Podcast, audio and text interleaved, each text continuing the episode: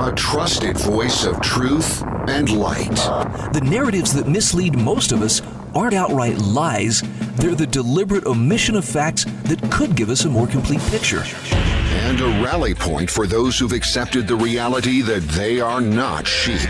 The world needs your leadership, and the essence of leadership is using your influence wisely, wherever you happen to be standing. This is The Brian Hyde Show. Hey, once again, welcome to the show. This is where we revel in wrongthink, which it turns out is uh, rapidly becoming a forbidden activity. I don't know. I kind of feel like I was born to uh, revel in wrongthink. So, uh, for me, the big challenge is just to make sure that the the wrongthink that I am uh, am helping to bring to your attention is wrongthink of an uplifting, uplifting and constructive nature that hopefully leaves you more sure at the end of the program of who you are and what you stand for than simply who or what you may be against. And man, we are starting out on a starting a new adventure. The next chapter of American history has begun. And this, I mean, already, holy cow! I mean, it, I, I it's, it's like somebody waiting to get into the bathroom. And I'm sorry to compare the White House to the bathroom, but but to see the incoming administration, the executive orders have begun to flow, and oh, we must reverse, we must erase everything that came before. And uh, the, the scary part about that is, as someone who treasures personal liberty, freedom of conscience, private property rights, free markets, that means that uh, you and I are probably targets and and I don't mean that in a figurative sense, like yeah, people are going to disagree. I mean like no, there are there are people seriously suggesting, you know what we really need is we need some kind of secret police force to keep an eye on these troublemakers. Now they're going to call you Trump supporter, which uh, maybe you were, maybe you weren't, but the bottom line is if you are not on board with everything that is about to be force fed to you, yeah, get ready to it. To be get ready to wear the label of the enemy you're going to be marked. It's an interesting time. No doubt about it. The big question is will this new chapter of American history actually see an end to the constitutional system of government that we've enjoyed for, what, 234 years now? I know it's, it's not a pleasant thought, but um, I, I want to qualify what I'm going to share with you an article here from Stephen Presser. I found this on intellectualtakeout.org How to Restore Faith in the Constitution. But there's something I want to say at the beginning here. It may strike some of you as a little bit, uh, I don't know, flippant, maybe, maybe even sacrilegious. I believe that the Constitution um, was the product of some of the best effort of mankind with divine help to craft a system of government that uh, that would enable the greatest amount of freedom possible.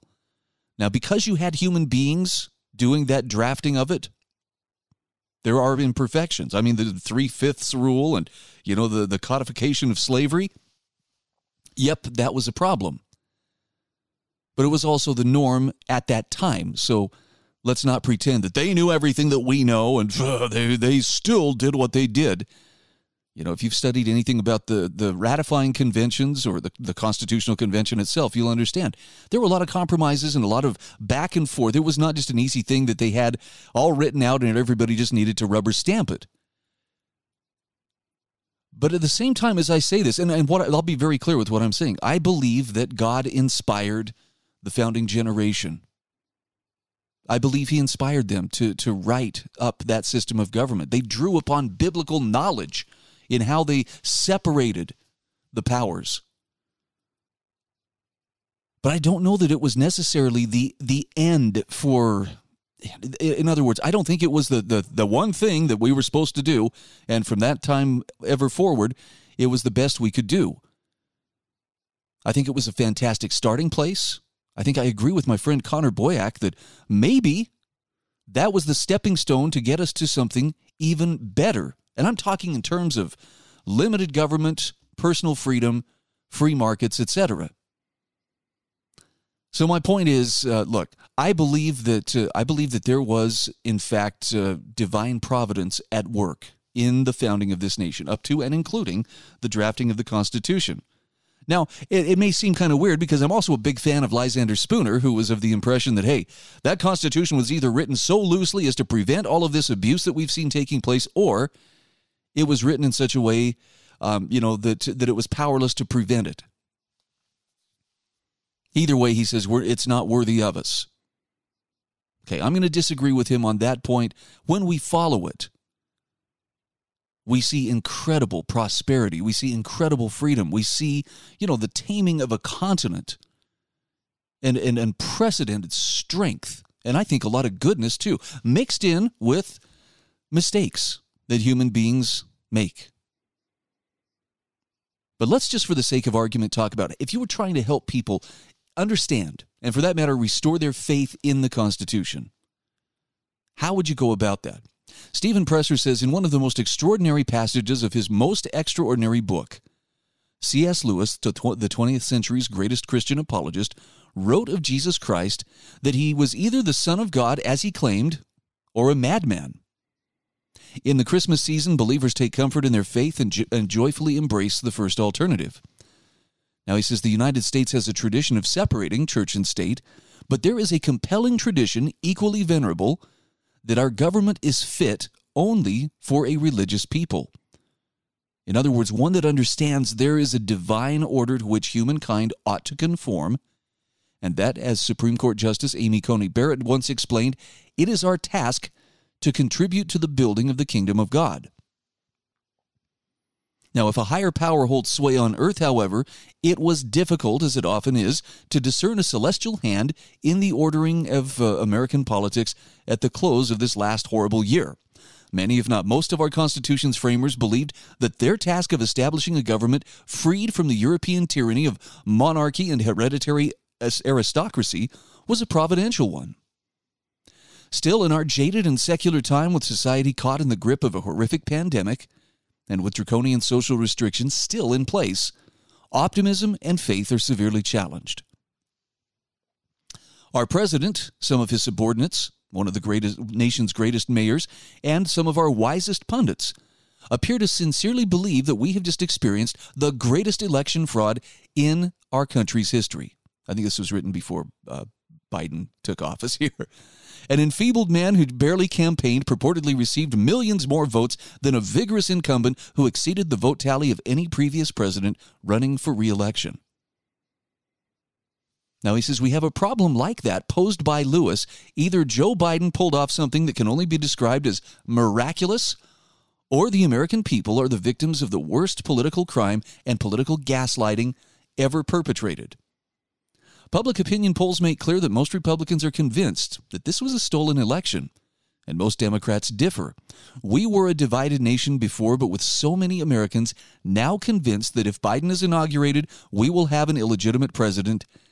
He says it's difficult to understand how we can continue to have faith in our electoral system and in the notion that ours is a government of laws and not one of arbitrary power exercised by a sinister cabal and I'm going to add to that, who would feel the need to surround themselves with tens of thousands of army troops and essentially uh, turn the capital city into a garrison city because that's how legitimate that election was. Okay, forgive me for, for this annotation here, but the truth doesn't need that much help to stand on its own. It doesn't need censorship. It doesn't need, you know, raw force and intimidation to get people to believe it. Just a little something to think about. So far as our courts, so far our courts rather have refused to uh, to give a full examination of the merits of the dispute.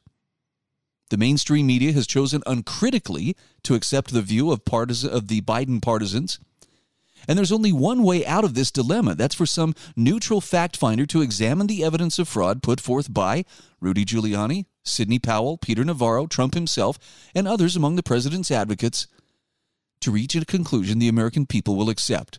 I think what he's saying here is a fair hearing, right? I'm not in the habit of rising up and burning to the ground, you know, my neighborhood or my city because something didn't go my way politically. I might be disappointed, but at least if I have the sense that this was honest, this was this was thoroughly checked out, You know, I'm willing to accept the results and move forward. Not so. Not so for at least a half of the American electorate. I'm going to come back to this article in just a few moments. How to how to restore faith in the Constitution?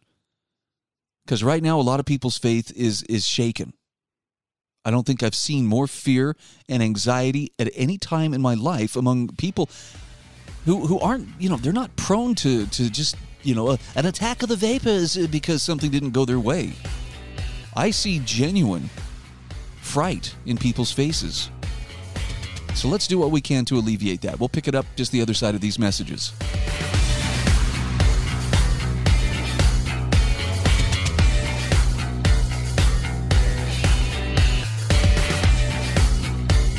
This is The Brian Hyde Show.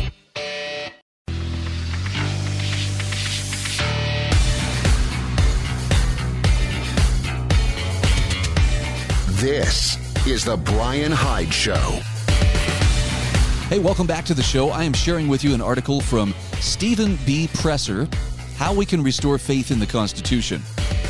Before I do, let me thank my sponsors Alta Bank, that would be my friend John Staples, Landmark Risk Management and Insurance, that's my buddy Steve Burgess, and of course, Monticello College. We're going to be having Dr. Shannon Brooks join me on the program here in the next few days and talk a little bit about. Uh, about the, the importance of classical liberal arts education. More important now than ever because uh, it, it teaches people how to live as free people, something we seem to have forgotten along the way. Stephen Presser asking, How can we restore faith in the Constitution when right now you have roughly half the country feeling that uh, they, have been, uh, they have been the victims of a coup? And in fact, a lot of people looked at the military and all the barricades and everything around the Capitol and said, well, this is just to make sure that the coup isn't uh, somehow interrupted. I'm not comfortable with the idea that that's what happened, but you know what? I can't deny that there's a possibility that's exactly what happened. What would really be helpful is for some neutral fact finder, as Mr. Bender says, to examine the evidence of fraud put forth by Rudy Giuliani, Sidney Powell, and others, and reach a conclusion the American people will accept.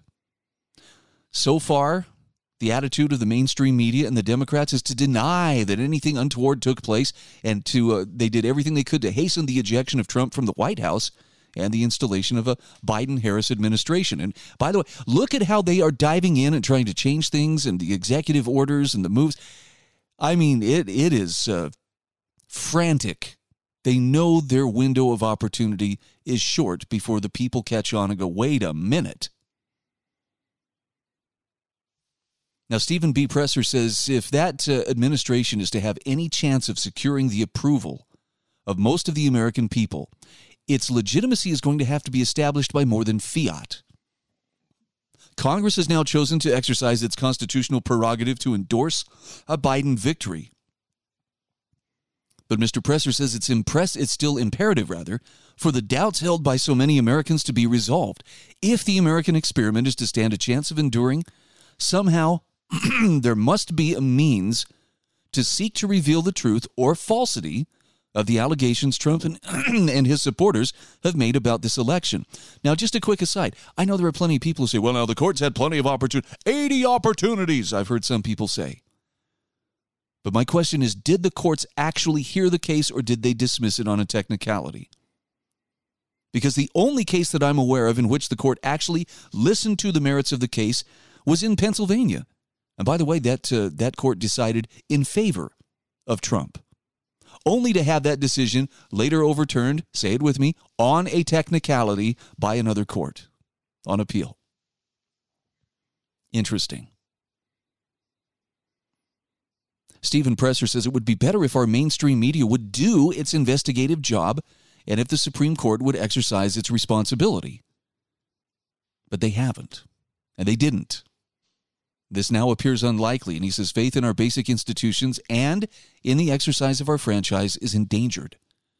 Those who objected to the certification of the Electoral College vote by Congress had argued for the appointment of an independent governmental commission modeled after the one used in the 19th century to resolve a similar contested election. But that effort foundered in the face of the disturbances at the Capitol on January 6th. Quite a coincidence, wouldn't you say? Nevertheless, Stephen Presser says the very idea of the supremacy of popular sovereignty is at risk unless somehow we can create a means for these charges of election chicanery to be examined. Perhaps by a consortium of objective researchers, academics, and lawyers who could then submit their findings to the court of public opinion. That court has always been the highest tribunal, and as always, the only, only the virtue of the American people can preserve this republic. He says these are unprecedented times. There must be a clear confirmation or denial of a stolen election in 2020 and the American people must demand accountability, if not before a Biden inauguration, well, too late now, then in 2022 and 2024. But he says only that will restore faith in our constitutional system. So I'm going to have a link to this, and I and, and you can find it in the show notes at thebrianhydeshow.com. I would be willing to see a lot of things fall before I would before I would uh, give up or alter my my belief that personal freedom, freedom of conscience, freedom of religion, freedom of speech, um, free markets, private property, before I would give those things up or think that yeah they're a bad idea and it's probably best if we just you know forget about it. I think it was Judge Learned Hand who talked about how uh, the the Constitution, the words on paper are one thing, but as we've seen, it's very easy for the government to ignore it, for people within the government to twist it to their own meanings. And by the way, that's not a recent development. The ink was still drying on the Constitution when President John Adams, you know, signed the Alien and Sedition Acts. I mean, talk about stabbing right through the heart of the First Amendment. I have a book, and I don't know where it is now. My wife has hidden it because it's it's the cover disturbs her, as it should. It's uh, it's called the the uh, I think it's called the Rape of the American Constitution. Some of you will be familiar with an old publishing house called Loompanics. Loompanics would, would publish books and, and publish on subjects that other people wouldn't wouldn't touch. And there was a constitutional attorney, and I'm sorry, his I, I know his first name was Chuck. I forget his last name. Super nice guy totally comes at this from a, uh, a progressive, atheistic, non religious point of view. But he wrote and documented one of the, the best historical accountings of how the federal government, starting under the founding fathers, has been violating the Constitution throughout our nation's history.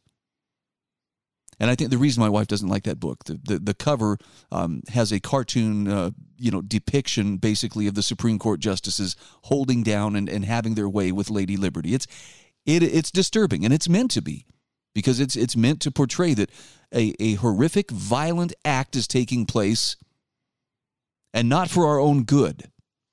So somebody suggesting we'll just lie back and enjoy it. No, it's not going to happen.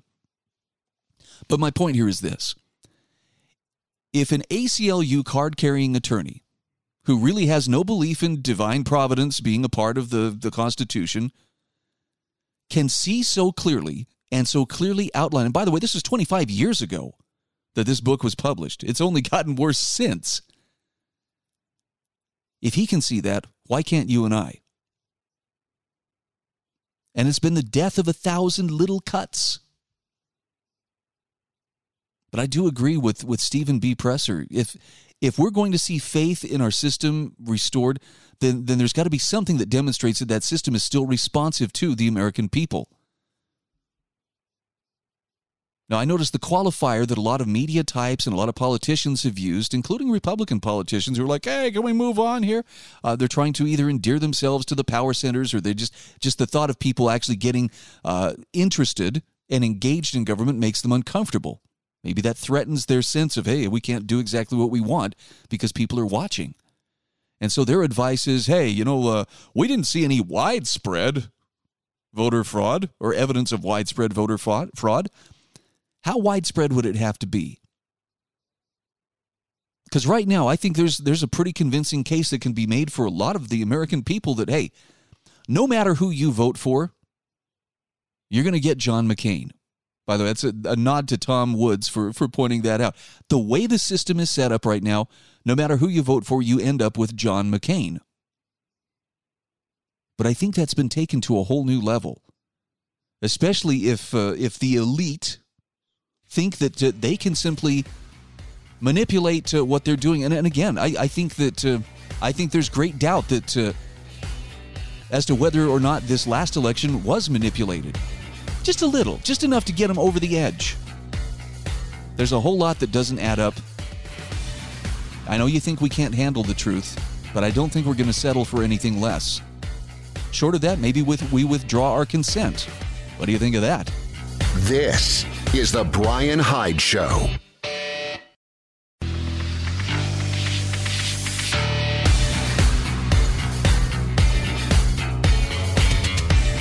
This is The Brian Hyde Show. Hey, welcome back to the show. Our program is brought to you in part today by Altabank. This is a mortgage lender right here in my home state of Utah. My friend John Staples is the guy that I would like you to talk to. If you are looking for a home loan or you're looking to refinance your existing home loan, those interest rates are so low. By the way, I expect they are probably going to start going up rapidly because uh, it, there's no doubt taxes are going to be going higher. Jeff Deist has a, a marvel, marvelous, uh, uh, just kind of a prognostication. What can we expect from a Biden Harris administration? And, and it can pretty well be summarized in more government, more spending. It would not be surprising to see interest rates, uh, you know, start to, to come up as a result of all of that spending and and uh, basically the the irresponsible monetary policy and fiscal policy that that we're going to be seeing more of, and maybe even at an expanded pace at the federal level. So get on it quick. You'll find the contact information for Altabank in the show notes at thebrianhydeshow.com. Look for the show notes for January 21st. The contacts are right there. The sponsor links are right at the bottom of today's show notes. So, are you feeling any fear, nervousness, anxiety? Man, I've talked to a lot of people this last few days who uh, are very openly saying, "I'm just, I'm just down. I'm just, I'm just feeling, you know, dejected by everything that's going on around us. And can you blame them? I mean, the fear that's being pumped at us 24/7 is is getting it's getting tiresome. I don't watch any kind of MSM news anymore. I hear a little bit of it each hour at the top of the hour because that's that's what's playing on the network, and so I, you know, I I, I can hear what's going and, and the I, I've just never seen more blatant gaslighting. I've been paying very close attention. I, I would not say I'm an expert on media bias, but I damn well know it when I hear it. I mean, I have, I have worked in the belly of the beast for a long time, 35 plus years. I know when when someone is spinning. And it's it's as as hard as anything I've ever seen. And fear seems to be one of the dominant tools that's being used I suppose, to stampede us in the direction of someone else's choosing. So, when it comes to finding freedom from fear in anxious times, how do you do that?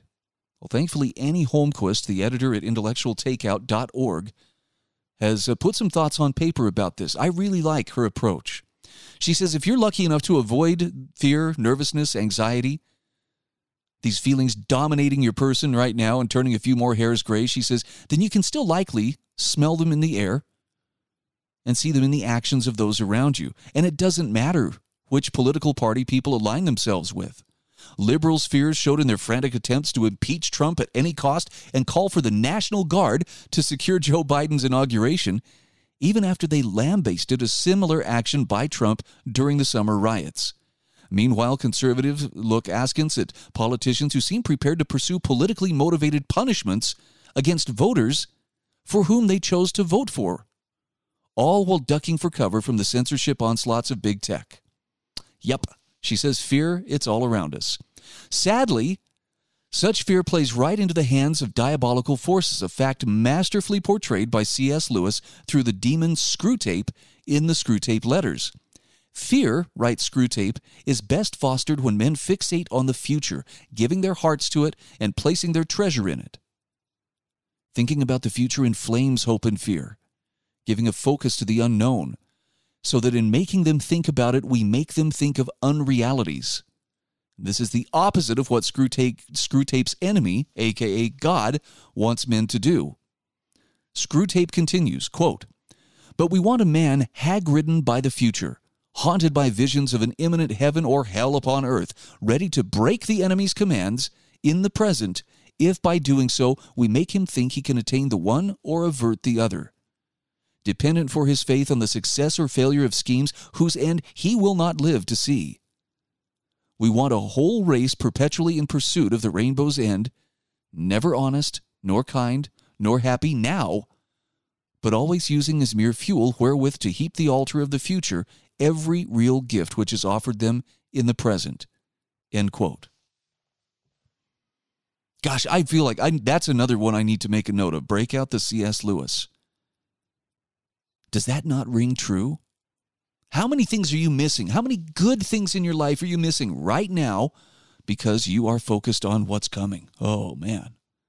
I'm as guilty of this as anybody. So, Annie, thank you for that kick in the seat of the pants. I, I really needed this. She says this mentality sounds familiar, especially in the political realm. Each party is always looking toward the next election, convinced that a certain candidate with the right political ideals will be the savior we need. We pull strings and work hard to see that Messiah ride in on a white horse, only to be disappointed when he fails to achieve office or disillusioned when he does. But it pursues an agenda opposite of that which we imagined. And while all this plays out in a continuous cycle, we live in a continuous state of fear. First worrying about what will happen if our plans don't succeed, and then worrying when we don't see them come to pass. And so she asks, How do we get off this merry-go-round of fear fostered by our fixation on the future? Well, here Screwtape also reveals the answer live in the present and focus on the eternal. Screwtape says, The humans live in time but our enemy destines them to eternity. He, therefore, I believe, wants them to attend chiefly to two things to eternity itself and to that point of time which they call the present. For the present is the point at which time touches eternity. Of the present moment and of it only, humans have an experience analogous to the experience which our enemy has of reality as a whole. In it alone, freedom and actuality are offered them. He would therefore have them continually concerned either with eternity, which means being concerned with Him, or with the present, either meditating on their eternal union with or separation from Himself, or else obeying the present voice of conscience, bearing the present cross, receiving the present grace, giving thanks for the present pleasure. Now, Annie Holmquist says For us humans who seem to exist in a state of constant worry, following such a path is easier said than done but she says it does give us some perspective and goals. We can make sure we behave responsibly and respectfully to those around us, even when we are being treated unfairly. I'm sorry, I, I have to read that one again because I guess I need it more than anybody. We can make sure we behave responsibly and respectfully to those around us, even when we are being treated unfairly. She says we can rejoice in the small victories and happy moments which arise among our families and friends. We can embrace the difficulties which come across our path and seek to weather them with a peaceful, calm attitude, rather than the angry one which so readily rears its head.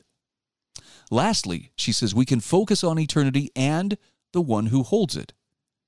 As Screwtape reveals, true freedom and a fulfilled existence are found in God. Might we not find the freedom from fear that so many of us crave right now if, as St. Augustine posited, we rest our restless hearts in Him? she sure has a way of uh, putting things that uh, I really appreciate. I think she's uh, I think she's on the right path and and look, I want peace. I suspect that there I suspect if you're listening to this show, you're probably you didn't come here just so I could get you riled up and frightened, right? So if you're looking for peace too, that's uh, that's a direction that uh, I think a lot of us are overlooking. Look heavenward. You'll have to look within too. And I'm going to take it one step further because I because I'm just feeling froggy right now. So here here goes. I'm going to submit for your consideration that uh, the time we live in is indeed one of crisis and uh, one of, uh, of great risk. There's no doubt about it. I look at the direction things are going, and it's like, wow, kind of thought that this could come. We've seen the warning signs. People have warned us. People who've lived under totalitarian regimes have warned us. But to see it actually materializing is it's nothing short of shocking.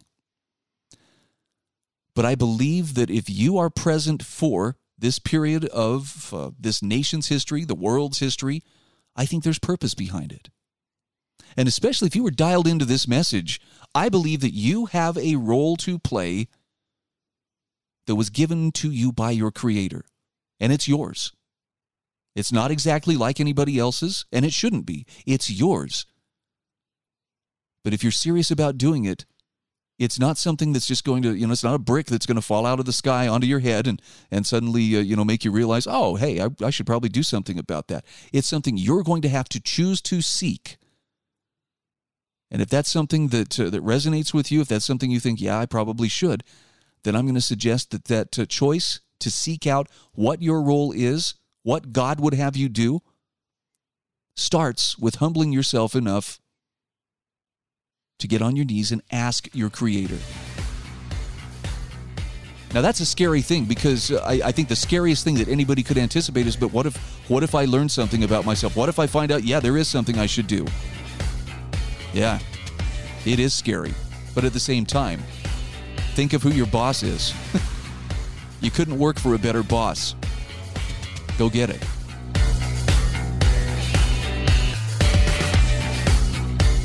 This is The Brian Hyde Show.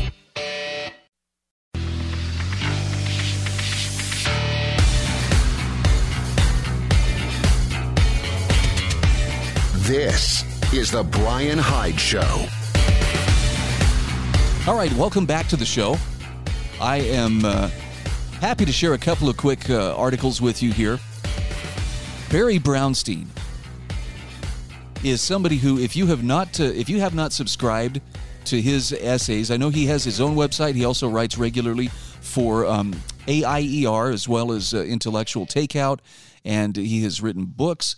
But uh, Barry has a, just a, a, marvelous take on things, very grounded in, uh, very grounded in common sense and and just goodness. So he has this article here that I, I thought was very interesting. A Soviet dissident explains American censorship. And like it or not, we are approaching a point where censorship is likely to become a bigger part of our lives. We're going to have to get used to seeing it and experiencing it more. And yeah, it sucks, but let's face the facts as they are and then we work to, you know, find solutions. Denying that that's the case doesn't do anything. Barry Brownstein says many consider Vasily Grossman's Life and Fate to be the greatest Russian novel of the 20th century. A searing portrait of Stalinist Russia, Life and Fate on its very first page exposes the bitter truth about authoritarianism. Quote, Everything that lives is unique. It is unimaginable that two people or two briar roses should be identical. If you attempt to erase the peculiarities and individuality of life by violence, then life itself must suffocate. End quote. Now, as a war correspondent, Grossman was noted for his bravery. He was on the front lines during the defense of Moscow and the battle for Stalingrad. Grossman was there too at the aftermath of Babi Yar and Treblinka. Robert Chandler is Grossman's translator, and Chandler traces the emergence of a powerful voice against totalitarianism to uh, Grossman's early novels.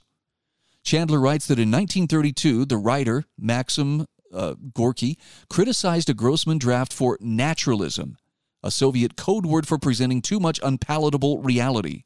Gorky suggested to Grossman that the author should ask himself, Why am I writing? Which truth am I confirming? Which truth do I wish to triumph? Now, the truth that Gorky is referring to is, of course, the belief that Stalin's brand of communism is the supreme way to organize society.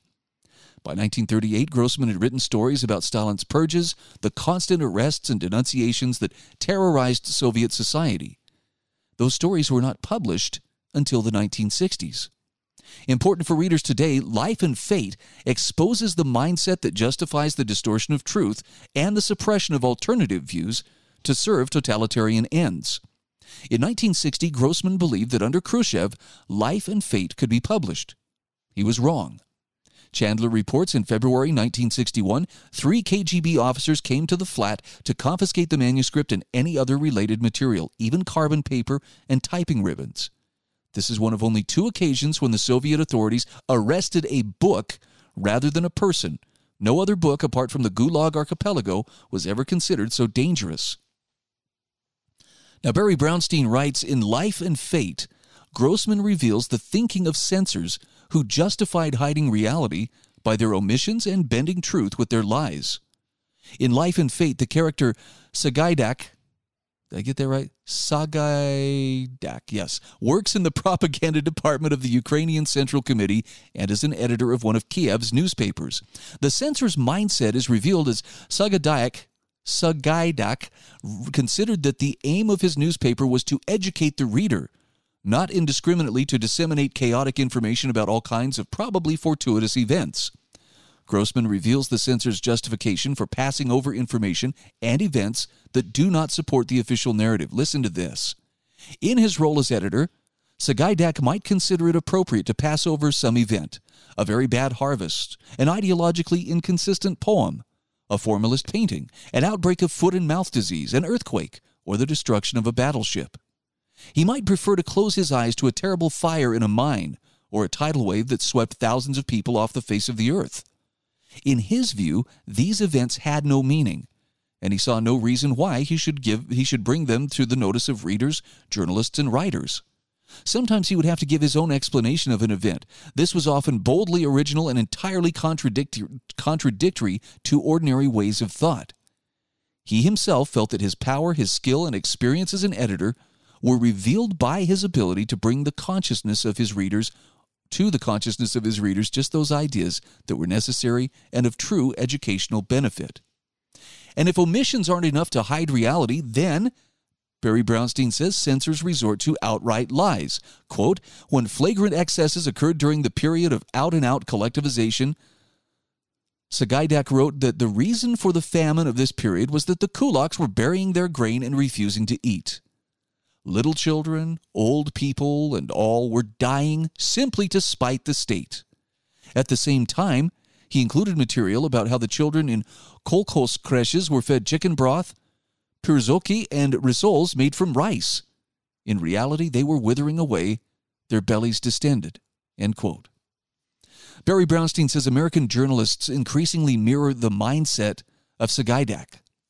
Last October, Twitter and the mainstream media censored the New York Post's reports of Hunter Biden's, Hunter Biden's business dealings with Ukraine. The managing editor of National Public Radio, Terrence Samuel, channeled Grossman's Sagaidak, saying, We don't want to waste our time on stories that are not really stories. And we don't want to waste the listeners' and readers' time on stories that are just pure distractions. And quite frankly, that's where we ended up. This was a politically driven event, and we decided to treat it that way. Another NPR editor, Kelly McBride, used the It's a Russian plot defense to justify censorship.